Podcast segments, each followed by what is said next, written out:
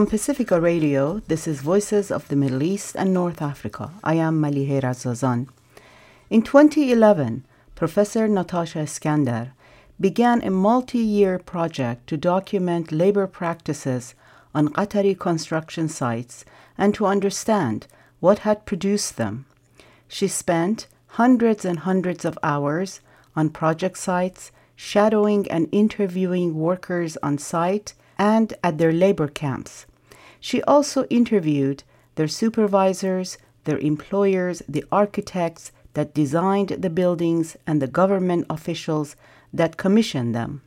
In her new book, Does Skill Make Us Human? Migrant Workers in 21st Century Qatar and Beyond, she details the working and living conditions of hundreds of thousands of migrant workers who work in the construction industry. Around 90% of Qatar's population of 2.6 million is made up of foreigners, many of them migrant workers who often work in blistering heat to finish the mega construction projects in time for the World Cup that starts on November 21st.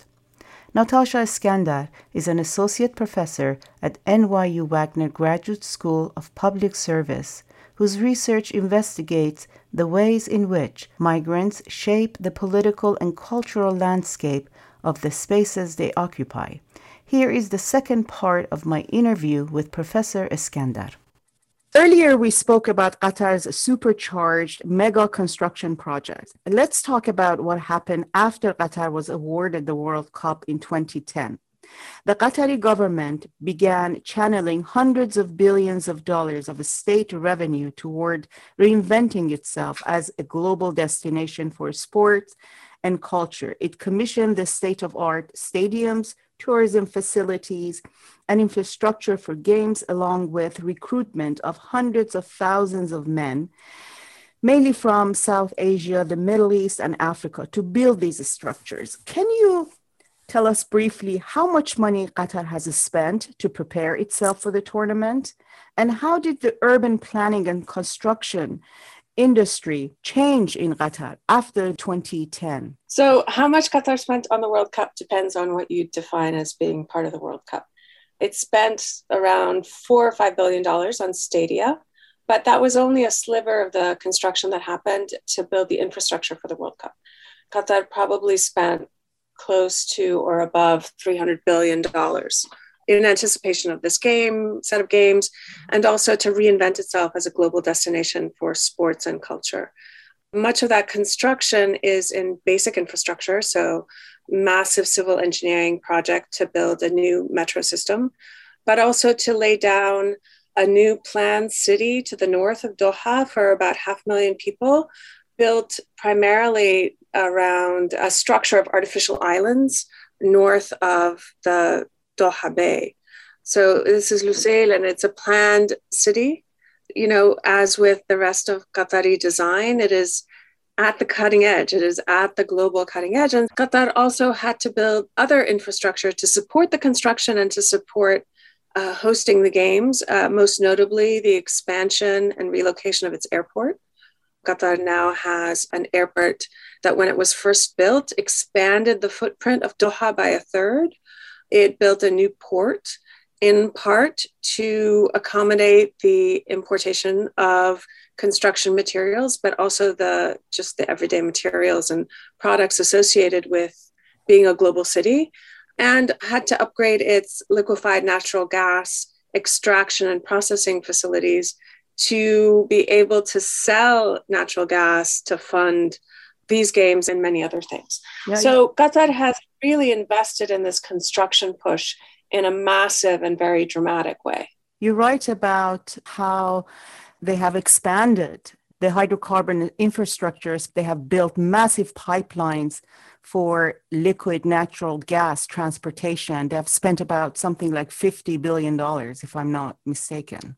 That's right. Project. It's about $50 billion for the Barzan infrastructure for liquefied natural gas. And, you know, Qatar's star is rising with respect to liquefied natural gas, in part because some of the tensions that we are now seeing centered on Ukraine, which calls into question the North Star pipeline that runs from Russia to Europe. And that as an important player offering an alternative source of natural gas. So most of the construction in Kingdom was dictated by a master plan, Qatar National Vision 2030. The strategic framework adopted in 2008 provided the framework for the country's urban development program. Let's talk about the so called vision. Who was behind it? What would that city look like eventually? And who was supposed to live in it? Qatar National Vision 2030 is similar to many national development plans that you see throughout the region, and in fact, that have shaped development policy around the world. So, the articulation of a national plan is not itself a particularly remarkable uh, turn of events. I would say basically all the countries in the GCC have some version of a vision plan for 2030, 2025, and so on. This is part of a development methodology where kind of the future is laid out and built, and then people are expected to comply with that future. It's a modernist approach to development that reverses the order of thinking about development as the product of the action of the populace. Rather, modernist planning starts with the idea that you define the future and you ask the populace to comply. In the Gulf, what is slightly different about the modernist plans is that Gulf has uh, used an approach where it has laid out the vision with the understanding that it can then import the people to populate that vision. So it is, in some ways, planning without people, not planning despite people. This has definitely been true of Qatar. As the Vision 2030 lays out, Qatar wants to view itself as a knowledge economy that is a global destination for knowledge elite with the sports, culture, educational facilities to match. And this is laid vision. The physical manifestation of that vision is not specified in the vision. The vision is a set of principles. But for sure, the built environment reflects the kinds of priorities, the target population, who Qatar wants to be, the income group and occupations that it wants to welcome, and the kind of political that it has for itself. So as you look around Doha and now Lusail and other parts, you see a vision of a city that is highly planned, a city state really, that is highly planned, that is designed for the needs of the global elite, and that wants to position itself as a knowledge center but without the kinds of free exchange of ideas and controversies that are so much a part of the development of knowledge. The construction industry in Qatar has been an international affair. In 2010, there were just over a half a million construction workers in Qatar. By 2015, there were nearly 900,000. You write in 2018, the value of major contracts awarded to international firms totaled an estimated $115 billion. And these companies came from all over the world Greece, Malaysia, Germany, Italy, Saudi Arabia, Australia, everywhere.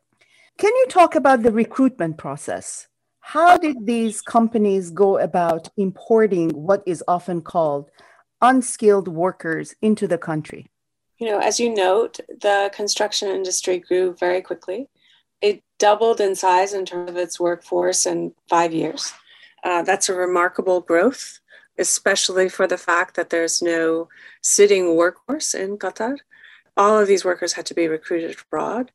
And the workers cycled through. They didn't stay for extended contracts. The contract tended to be short term, two to four years. Companies working in Qatar had to develop really sophisticated mechanisms for recruiting large numbers of workers. And, you know, part of the um, speed and with which the construction for the COP happened meant that companies not only had to recruit large numbers of workers, but they had to recruit them very, very fast. So, between the time that it took them to get permissions from the government to connect with recruiters abroad, really, by the time they finished all of these bureaucratic processes, they often had only just a couple week or month to recruit hundreds and hundreds of workers at a time. So, you know, this is not a small achievement. What many construction companies did, and this I found really remarkable, is that they got really sophisticated about this process. And they targeted areas where they could find large numbers of workers very quickly, but workers who had a specific trait, which was that they were able to learn very fast. They also needed to recruit these workers at wages that were affordable to them, so low wages. And the best places to source these kinds of workers were in places that had sustained climate damage. The reason for that is that these were areas that were newer, right? So these were areas often where there had been investments in education and nutrition and health, where people had some assets they could mortgage to pay the costs of migration, but which had come under strain because of slow or fast climate damage. So by that I mean things like endemic drought or monsoons that didn't arrive on cycle, typhoons or uh, rains that were excessive, right? So these stressor uh, pressures in communities, and in particular, created pressures requiring cash for communities to rebuild, to cope, to adapt to these repeated crises. And what recruiters in Qatar are very good at is finding recruiters who were able to uh, identify in a granular sense which communities had suffered these particular climate stresses in ways that produced the kinds of workers that companies in Qatar needed. In many cases, what I found was that recruiters had um, more detailed and more um, socioeconomic understanding of the effects of climate change in particular communities than the climate science itself could provide. And you give the example of what happened in Bangladesh, how they recruited workers from Bangladesh. Can you talk about that example of what happened in certain areas in Bangladesh that provided the opportunity for recruiters and for companies in Qatar to bring thousands and thousands of workers? Bangladesh, like many other places around the world, is starting to see the structural changes uh, to its ecology and to its economy produced by climate change. The Khulna region, in particular, which is kind of the southern part of Bangladesh, is facing the effects of sea level rise combined with kind of endemic practices now endemic over the last several decades of mangrove deforestation and some engineering interventions funded by the World Bank that turned out to be counterproductive. And what this has done is it's led to salination of agricultural fields and has produced kind of outmission as they send family members to Dhaka or other places to supplement family incomes with cash because their fields are no longer as productive as it were.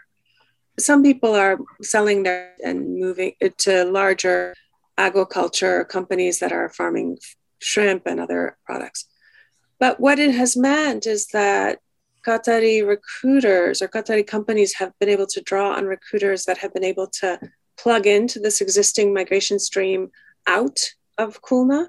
And instead of these potential workers migrating to Dhaka, Qatar has kind of redirected some portion of that stream to Qatar. But the story of the Khulna region of Bangladesh is repeated in many other areas of the world. The thing about this story is that it's emergent. And it, Qatar is a small country. For all of its presence on the world stage, it's 3 million small. And so even if it's recruiting a million workers, a million workers contrasted to the global population is still tiny. But these trends are noticeable. And I think they are cautionary tale. They help us see the kinds of ways that climate change can be captured as a business asset.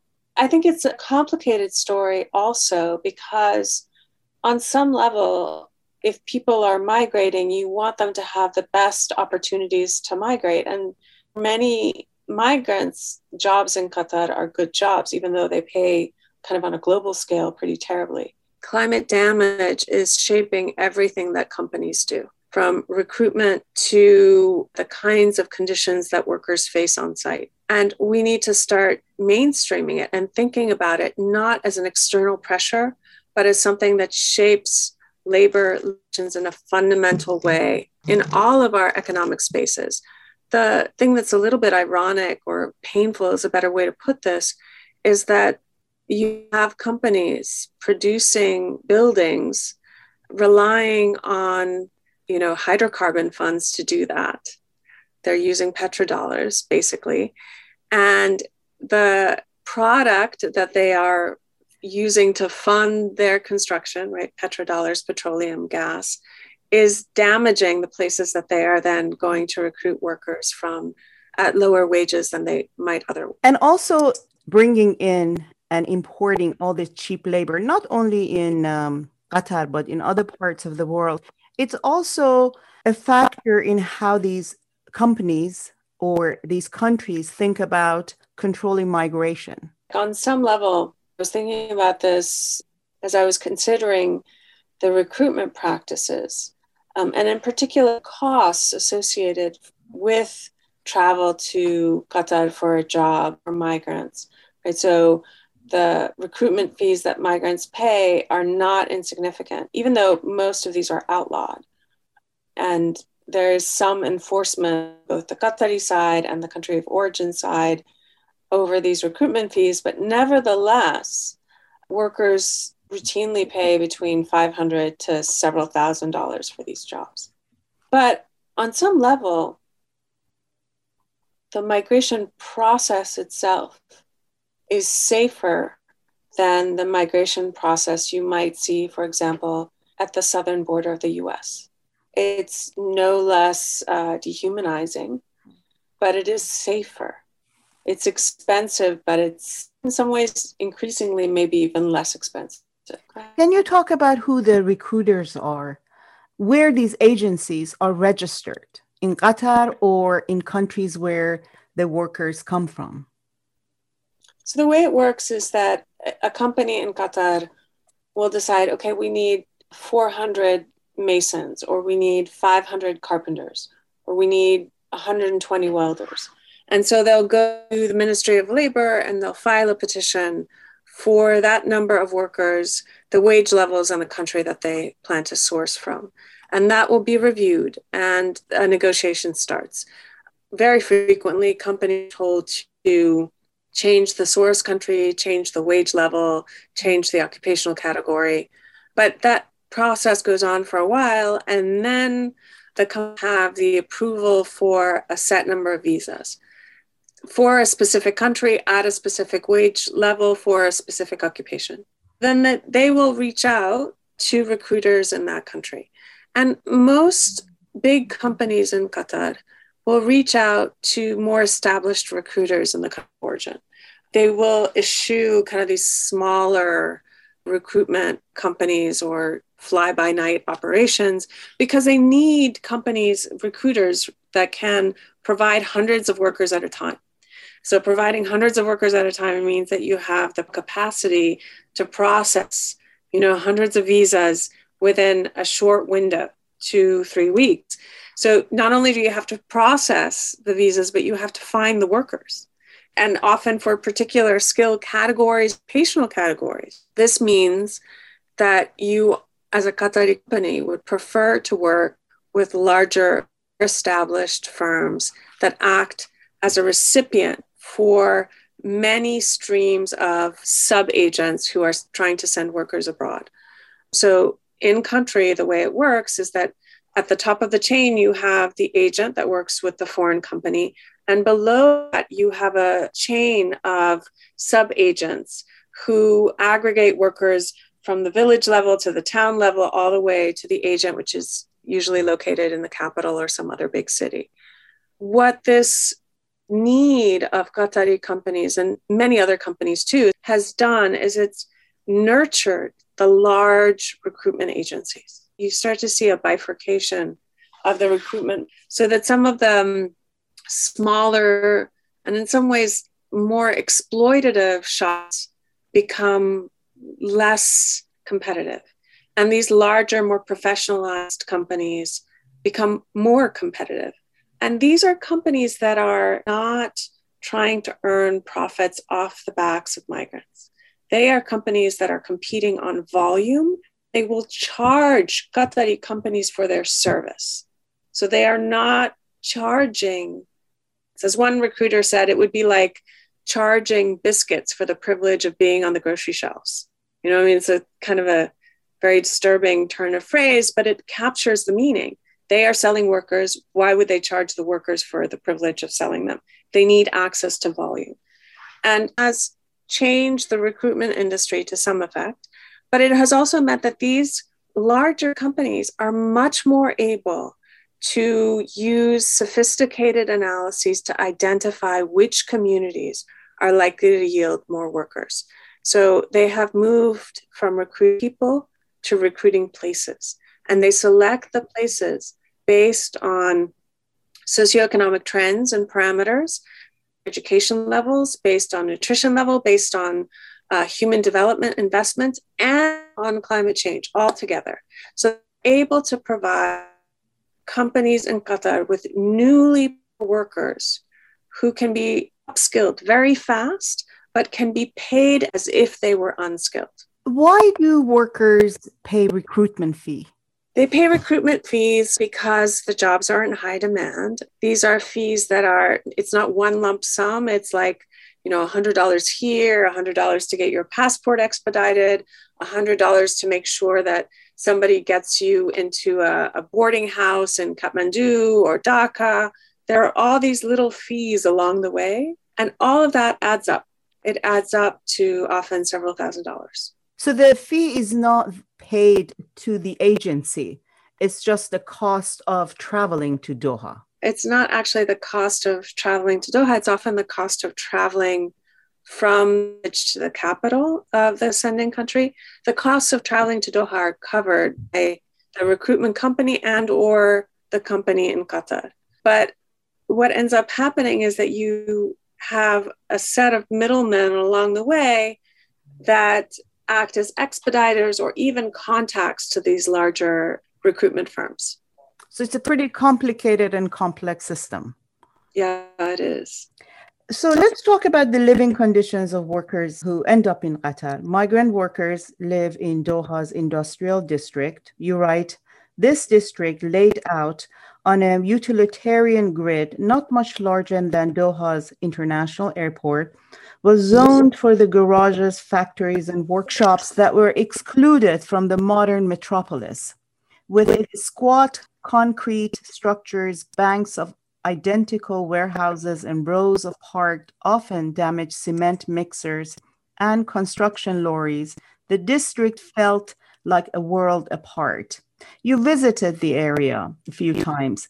What can you tell us about this place and life in this uh, segregated space? It's really striking to go to the industrial area, particularly for the first time. Doha is a jewel box. It's always glimmering, always full of light, always full of luxury, always full of expressions of architectural ambition and luxury and commerce.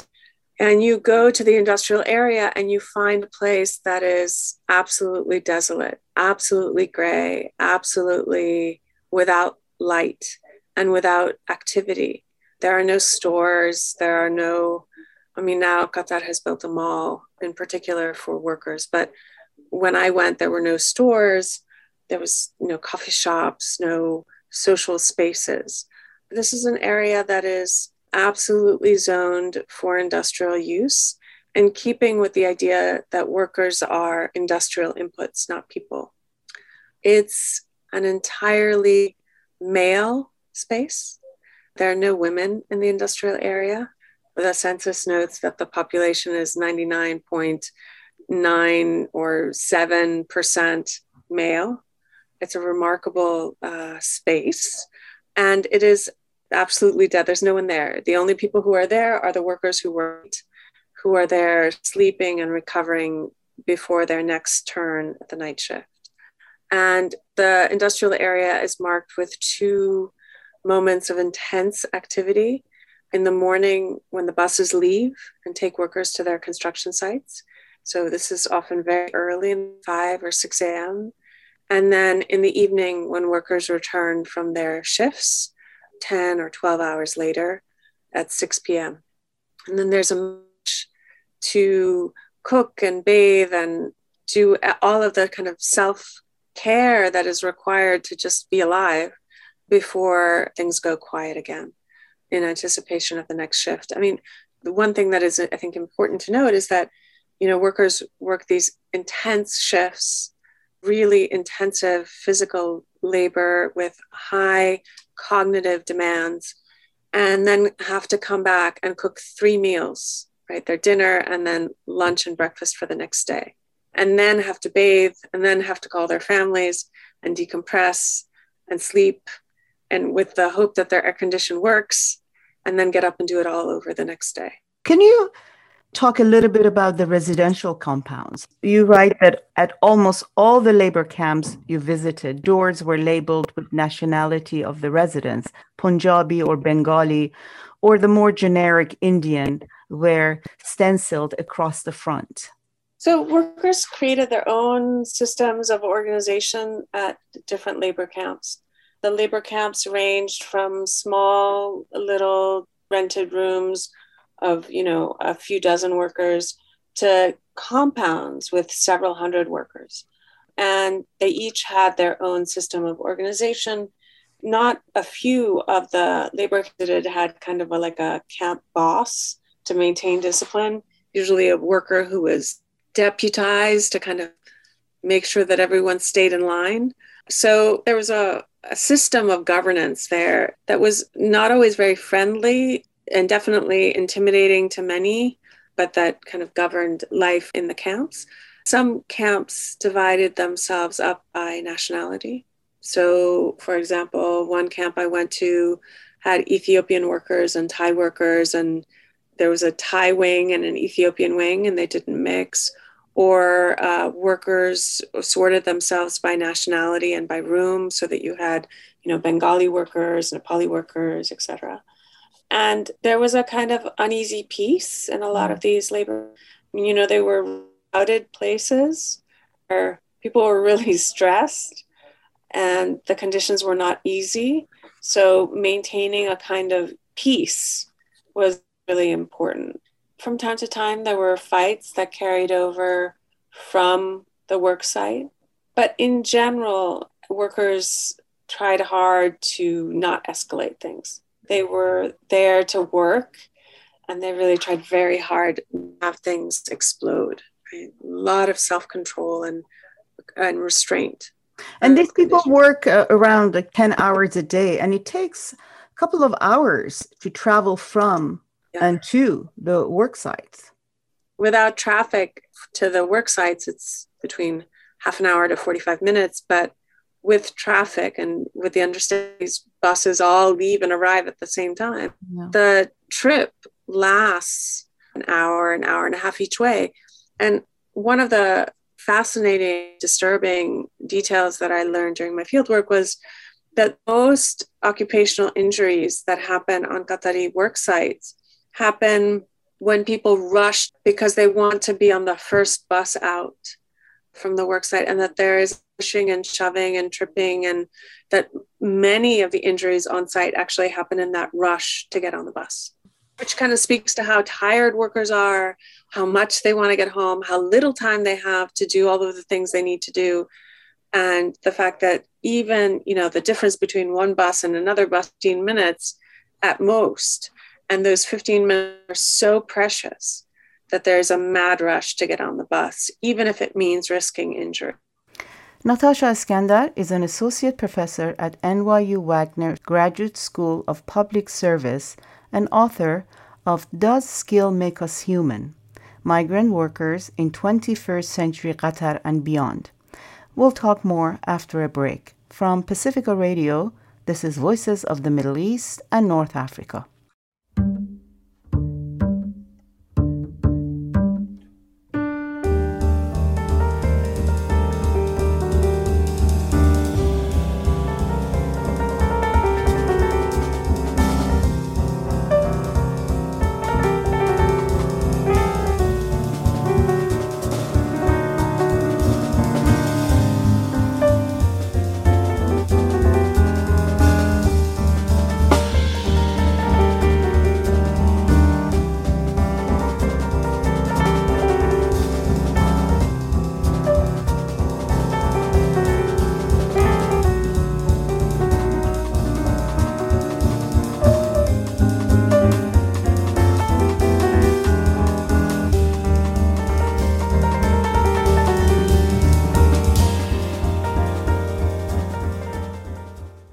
For those of you joining us now, I am Malihe Razazan, and you are listening to Voices of the Middle East and North Africa on KPFA in Berkeley and online at kpfa.org. I'm speaking with Natasha Iskander. She is an associate professor at NYU Wagner Graduate School of Public Service and author of Does Skill Make Us Human? Migrant Workers in 21st Century Qatar and Beyond. Around 90% of Qatar's population of 2.6 million is made up of foreigners, many of them laborers who often work in blistering heat to finish the mega construction projects in time for the World Cup that starts on November 21st. You spoke with uh, workers and they described the camps as, quote, jail or prison, but always as temporary spaces. As the country began the build up to the Games, the international press and human rights organization turned the spotlight on the working conditions experienced by the migrant workers on construction sites in Qatar. The reports were damning and they identified numerous standards of forced labor, low or withheld um, pay, debt bondage, injury, and death. And of course, there is the Guardian investigation that revealed that 6,500 workers, and this uh, was published last year, that revealed 6,500 workers died since 2010. So, can you tell us a little bit about your conversations with workers, the conditions under which they worked? So, one of the things that really surprised me was that, you know, when I started to do these interviews, when I first would come on a site, or when workers would first interact with me, they often perceived me as a human rights investigator or as a journalist. And so they would talk to me about, you know, the basic parameters of their working conditions.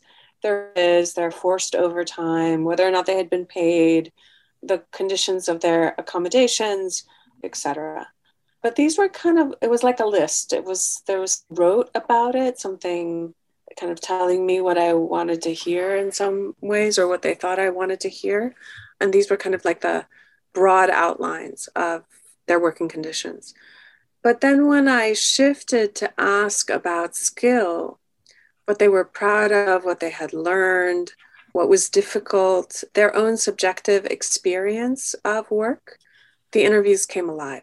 And workers talked about a rich lived experience of work in Qatar, not all positive by any stretch, but there was definitely noticeable pride in what they had managed to accomplish. They also referred to the solidarity amongst workers.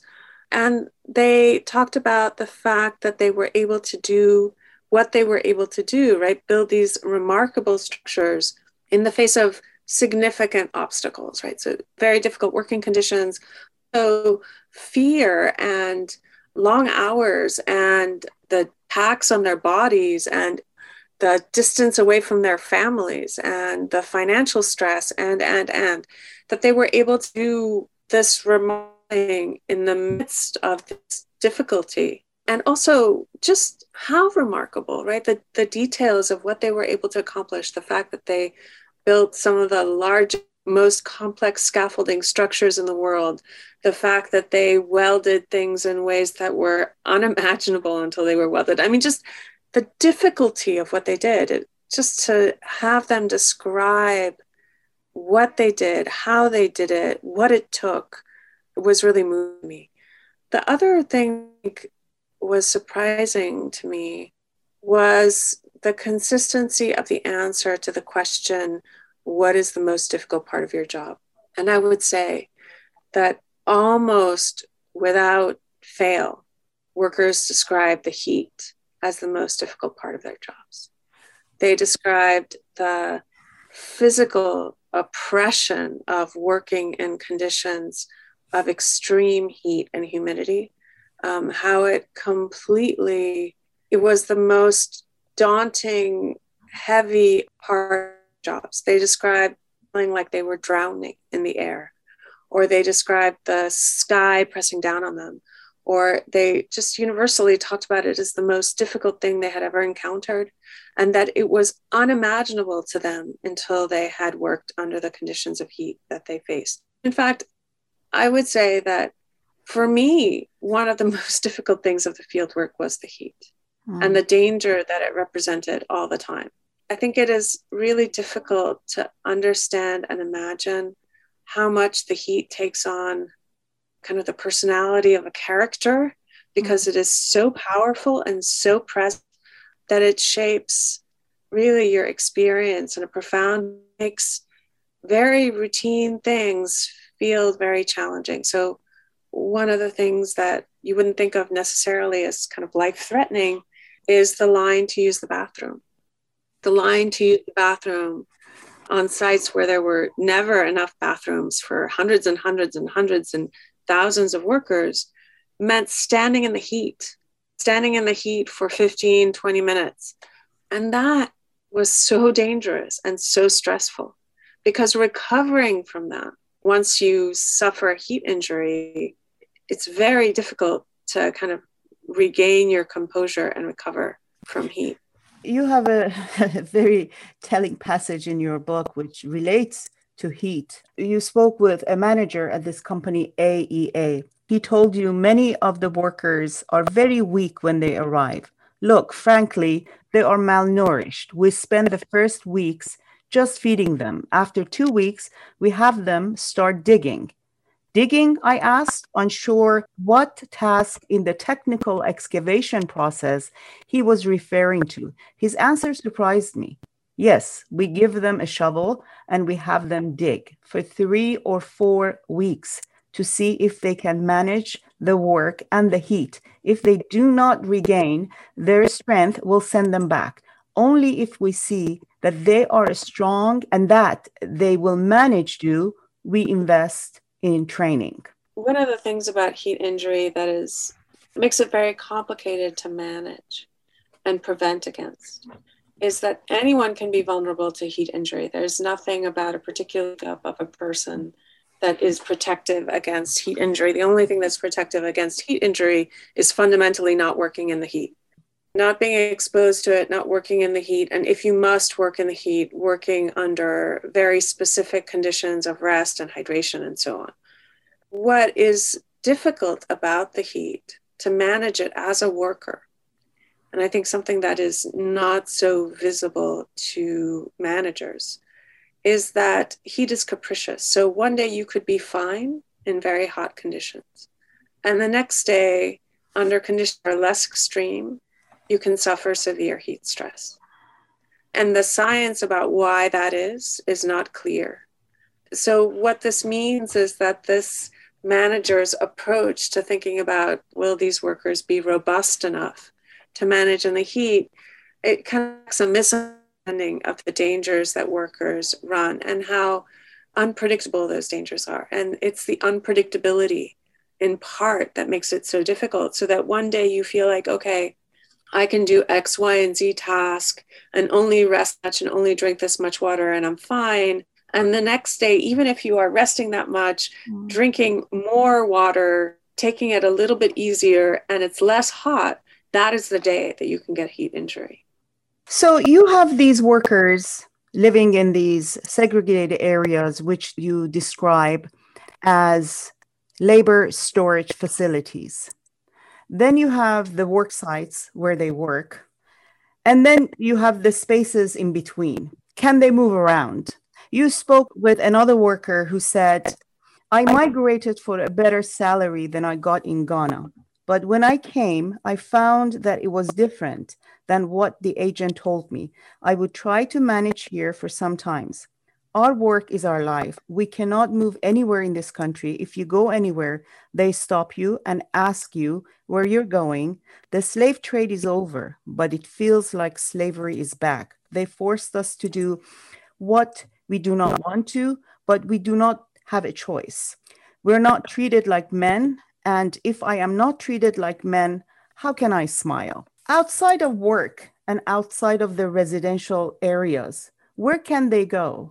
You have a fascinating chapter about how the movement is regulated and monitored, and how there is a system of unofficial racial profiling that impedes their freedom of movement. Can you talk about that? How city is organized along racial ethnic lines? There are areas of the city that are no go for unskilled workers. These are uh, for unskilled workers to live in and de facto to move around in. These are areas called family areas. Who lives in the family includes bachelors, unmarried people, and families. But the, by family, what is meant, it's kind of a code term for professional elite workers. Workers were initially termed bachelors because they were on visa categories that didn't allow them to bring their families. But in fact, most of them are not bachelors. They are parts of families, they're either married or parts of families. And but this distinction of family areas is used to ban workers, unskilled workers, Omed workers from large of Doha. Most of Doha, most of Lusail, most of pretty much all of Qatar. And the term family areas indicates kind of moral threat that the workers supposedly represent, with all of the kind of intimations of sexual violence and sexual threat that might represent. And this is used as a way to control their movements. So not only are workers forbidden from living in family areas, but if they do circulate, if they do move through the parks or any of the public spaces they help build, they're just routinely picked up by the police and detained, deported, disciplined in other ways.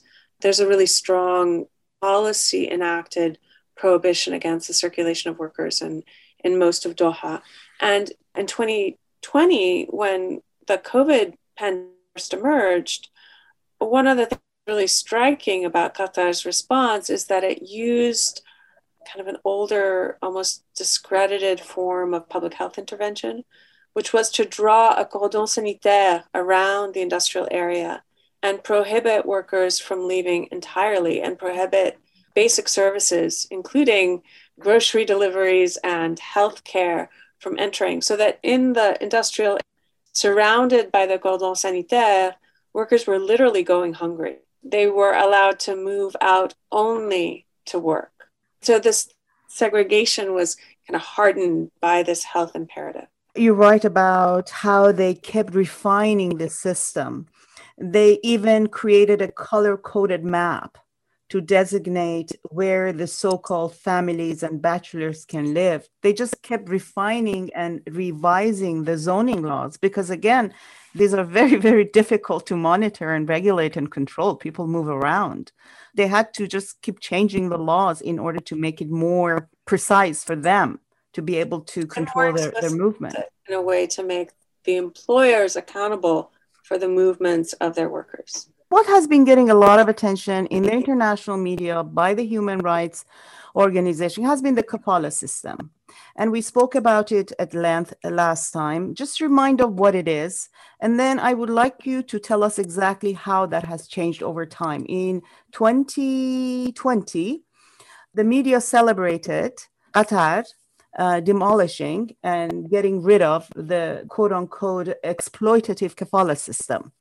The Guardian reported that the reforms largely brought an end to the kafala system or the uh, sponsorship system, as I said, under which workers were unable to change jobs without their employer's permission, a practice that leaves many vulnerable to exploitation and, in some cases, forced labor.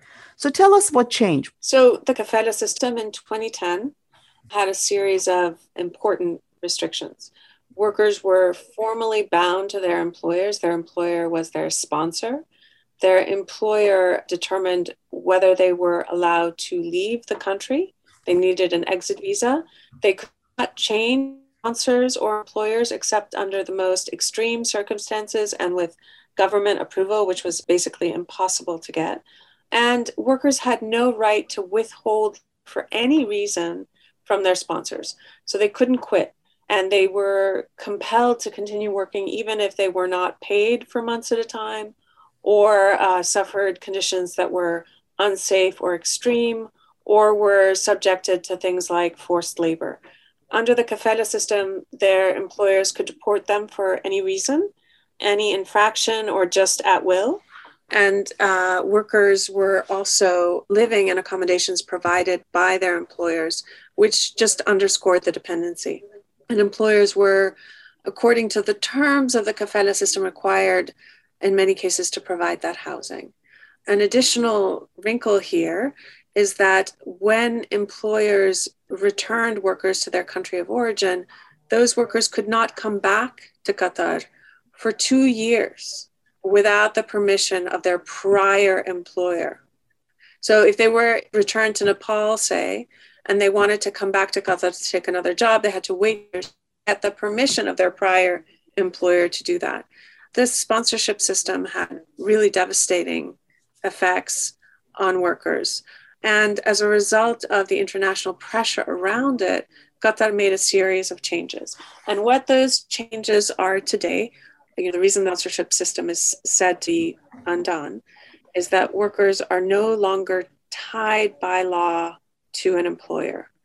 They can change jobs under pretty restrictive conditions with a set of a lead time.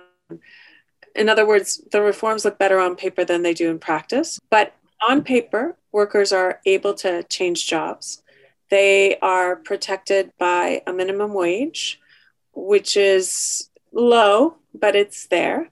How in low? Addition, so it's about $275 a month. And workers don't really get paid more than the minimum wage in general. And then the Qatari government put in an electronic payment system as a means to try and prevent kind of the endemic wage theft that was prevalent in the industry. That system has not been very effective in preventing wage theft. But nevertheless, the regulatory structure today affords workers more rights than the temporary labor visas that we have in the US, including the H2A, H2B, and H1B. Under those H1 visas, you cannot change jobs at will. The minute you leave your job, your right to residence is abrogated. You have like a couple of weeks to change jobs if possible. So, in some ways, the Qatari system offers protections that are equivalent or surpasses some of the protections in the US. The distinction is that there are derivative rights in the US. By that I mean immigrant workers in the US are protected by rights that citizen workers and long term immigrant workers, immigrants whose right to residence is not tied to their work, have secured health and safety, wage protections, and other protections. And those protections apply to in general, regardless of their immigrant status. So there are derivative rights in the US that are important. And a really important distinction that remains is that in Qatar, workers do not have the right to organize or protest.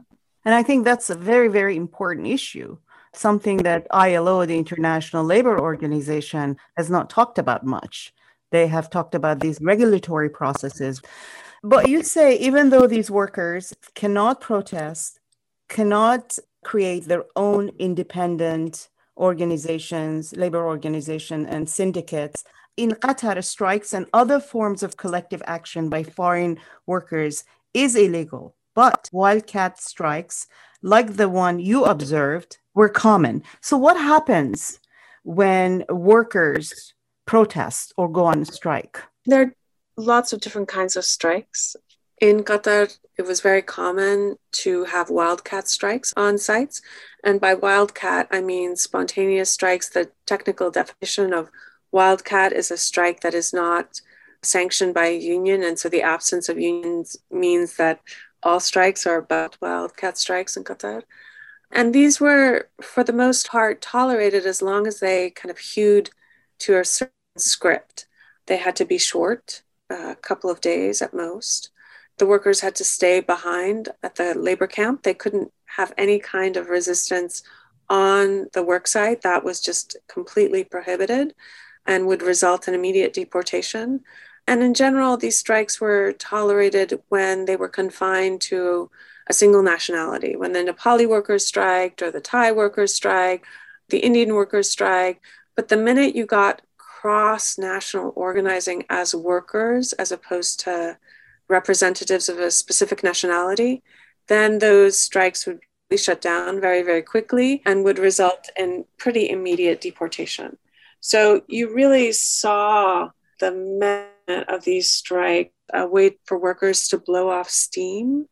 But the minute they actually started to threaten the power structure on site, they were cut off and deported. Because one of the reasons they went on a strike or protesters was the fact that their pay was withheld, sometimes for several months. Did these protests, however small and away from the construction sites, ever result in these workers getting some of their money back? The short answer is no.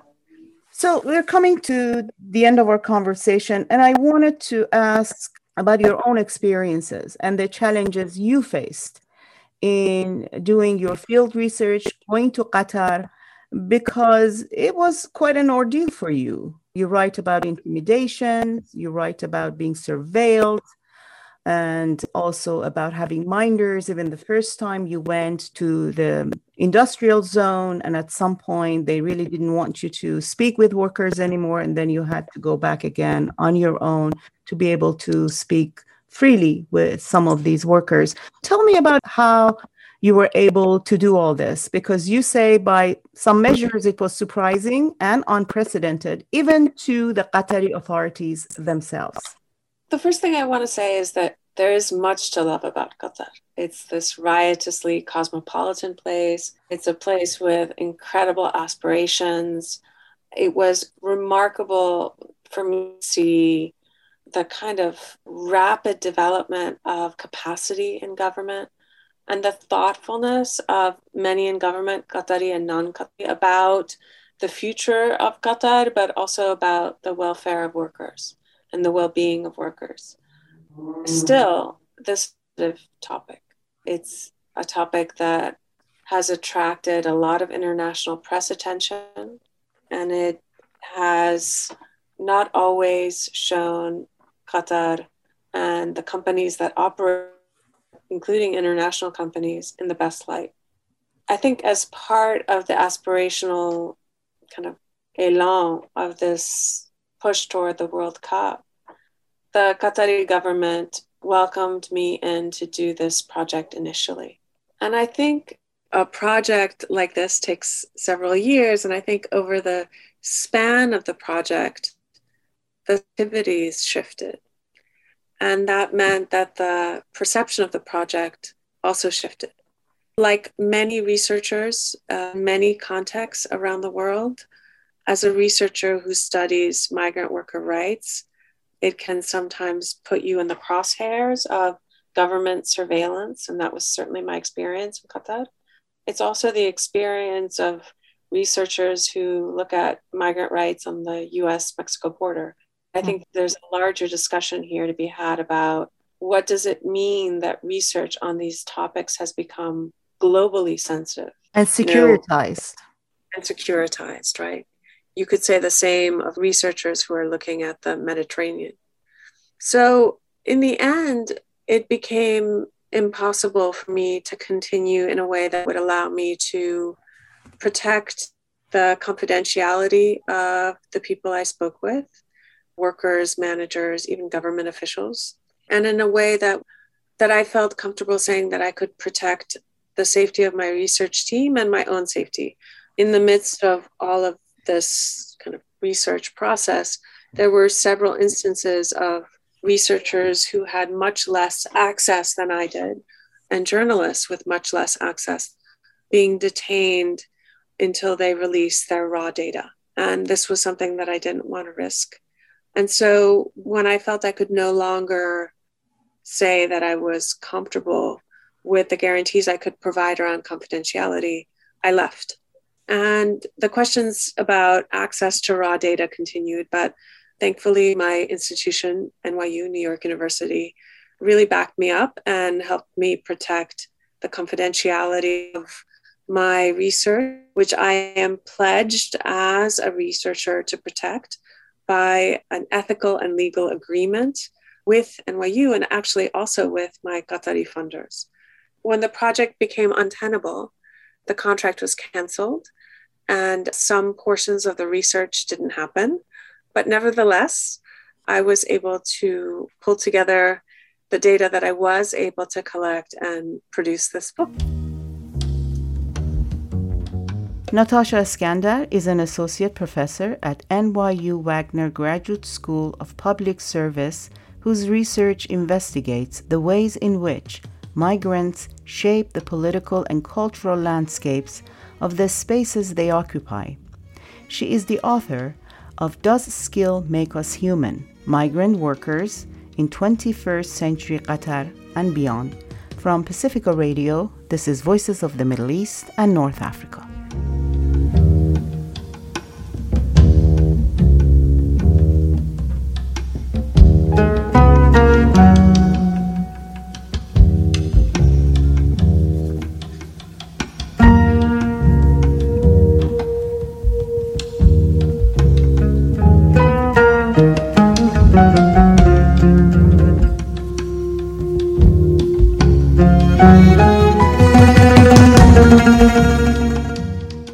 That's it for us this week. Voices of the Middle East and North Africa is produced at KPFA Studios in Berkeley. You can find us on Twitter at Vomena underscore radio or listen to our past shows on iTunes or SoundCloud at Voices of the Middle East and North Africa. You can also reach us by email at vomenaradio at gmail.com.